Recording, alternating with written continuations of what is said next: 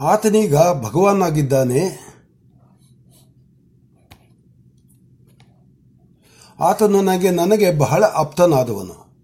ನೀನು ಅಲ್ಲಿಗೆ ಹೋಗುವುದು ನನಗೂ ಬಹಳ ಪ್ರಿಯವಾದುದು. ಆದರೆ ಸರ್ವ ವಿಧದಲ್ಲೂ ನೀನು ಆತನನ್ನು ಆರಾಧಿಸಿ ತೃಪ್ತಿಗೊಳಿಸುವನೆಂದು ಮಾತು ಕೊಡಬೇಕು. ಎಳ್ಳಷ್ಟೂ ತಪ್ಪಿ ನಡೆಯಬಾರದು.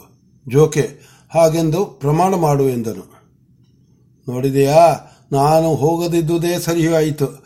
ನಾನು ಹಾಗೆಂದು ಪ್ರಮಾಣ ಮಾಡಿದ್ದರೂ ನನ್ನ ತುಂಟು ಬುದ್ಧಿ ಬುದ್ಧಿ ನನ್ನಿಂದ ಏನಾದರೂ ಚೇಷ್ಟೆ ಮಾಡಿಸಿ, ಸಾವಿರ ಚಿತ್ತಾರೆ ಒಂದು ಮಸಿ ನುಗ್ಗಿತು ಎನ್ನುವ ಹಾಗೆ ಮಾಡಿಸಿ, ಮದ್ದಳೆಯಂತೆ ಎರಡು ಕಡೆ ಏಟು ತಿನ್ನುವಂತೆ ಮಾಡುತ್ತಿತ್ತು. ಎರಡೂ ಕಡೆ ಏಟು ತಿನ್ನುವಂತೆ ಮಾಡುತ್ತಿತ್ತು. ಈಗ ಏಟು ಬಿದ್ದರೆ ಒಂದೇ ಕಡೆ, ಅದೇ ಲಾಭ. ನೀನು ಹಾಗೆ ಕೆಟ್ಟ ಯೋಚನೆ ಮಾಡಬೇಡ. ಇದೋ, ಇದೇ ಆಶ್ರಮವೆಂದು ಕಾಣುತ್ತದೆ. ಬಾ. ಸೌಮ್ಯರಾಗಿ ಪ್ರವೇಶಿಸೋಣ. ನೀನು ಪ್ರಸನ್ನೆಯಾಗಿ ಪ್ರಸಾದವನ್ನು ಕೋರುವವಳು, ನೀನು ಮೊದಲು ಹೋಗು.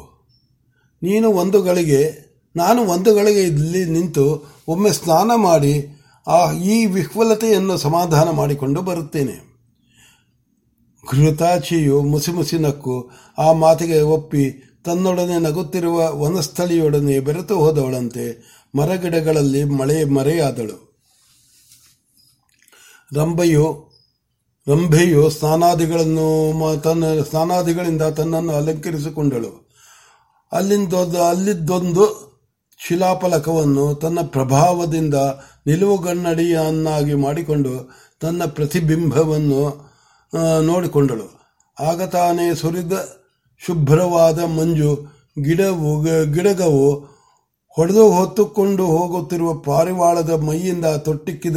ರಕ್ತ ಬಿಂದುವಿನ ಉಷ್ಣಕ್ಕೆ ಅಷ್ಟು ಕರಗಿ ಆ ರಕ್ತವನ್ನು ಸುತ್ತಲೂ ಬಳಿದುಕೊಂಡು ಕೊಂಚ ಕೆಂಪಾಗಿರುವ ಮಂಜಿನ ಗೆಡ್ಡೆಯಂತಿರುವ ಆ ಮೈ ಕಾಮರಾಗದಿಂದ ಕೆಂಪಾಗಿ ಕೆಂಪು ದಂತದಿಂದ ಆದ ಪುತ್ಥಳಿಯಂತಿರುವ ಆ ಆಕಾರ.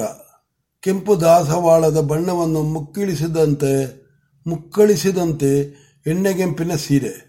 ಜೊತೆಗೆ ಎಲ್ಲವೂ ಕೆಂಪು ಚಿನ್ನದಿಂದ ಕೆತ್ತಿರುವ ಕೆಂಪಿನ ಒಡವೆಗಳು.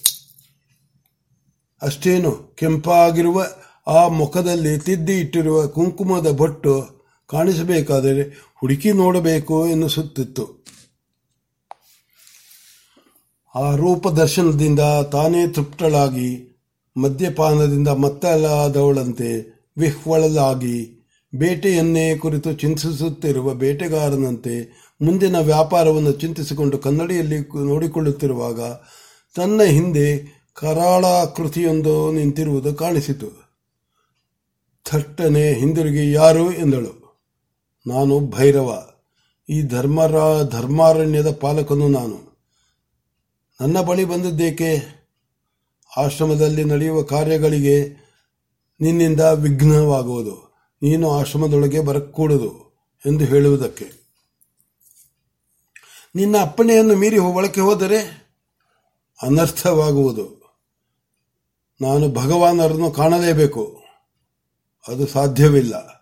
ಕಾರಣ ಕಾಮವೊಂದೇ ಜೀವನದ ಲಕ್ಷ್ಯವೆಂದುಕೊಂಡು ಈದ ಹುಲಿಯಂತೆ ಹೊಡೆದು ತಿನ್ನುವವಳು ನೀನು. ನಿನಗೆ ಧರ್ಮಮೂರ್ತಿಯ ದರ್ಶನವಾಗುವುದೆಂತು? ಆತನೇ ಬೇಕೆಂದರೆ ಆಗ ನಿನಗೆ ಕಾಮವಾಸನೆಯೇ ನಿರ್ಮೂಲವಾಗುವುದು. ನಾನು ದೇವತೆ, ಎಲ್ಲಿಗೆ ಬೇಕಾದರೂ ಹೋಗಬಹುದು.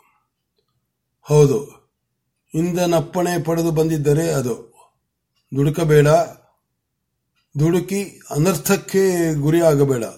ನಾನು ಗಂಡು ಹೆಣ್ಣೆಂದು ನೋಡದ, ನೋಡದೆ ಬ್ರಹ್ಮಕರ್ಮಕ್ಕೆ ಅಡ್ಡಿ ಬಂದವರು ಯಾರೇ ಆಗಲಿ, ಹೊಡೆಯುವವನು ನಾನು. ಬೇಡ ಬೇಡ. ರಂಭೆಯು ಮುಂದೆ ನುಗ್ಗ ನುಗ್ಗಿದಳು. ಆಶ್ರಮದ ಭೂಮಿಯೊಳಕ್ಕೆ ಒಂದು ಬಂದು ಕಾಲಿಟ್ಟಳು. ಇನ್ನೊಂದು ಕಾಲು ಇಡಬೇಕು. ಅಷ್ಟರೊಳಗೆ ಭೈರವನ ಬಡಿತ ಬಿತ್ತು. ಮಹಾಶಿಲೆಯಾಗಿ ಹೋದಳು.